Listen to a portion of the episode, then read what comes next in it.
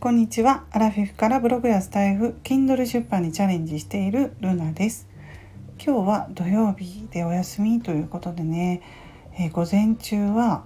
息子を病院に、え、連れて行ったんですけれども、えー、職場のね健康診断で中性脂肪がね高いっていうことで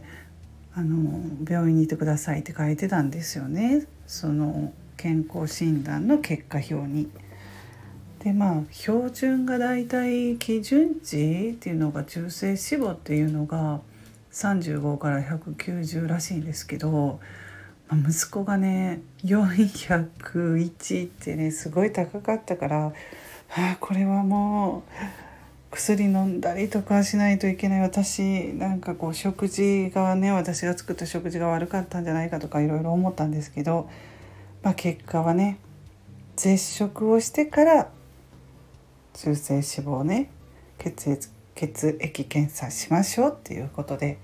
絶食はしてなくってその職場の健康診断の時に朝から食べたし夜も結構食べてたしその関係で高くなってるんじゃないかとか言ってくださってねちょっと安心しました、うん、だから次は絶食して検査しましょうっていうことでね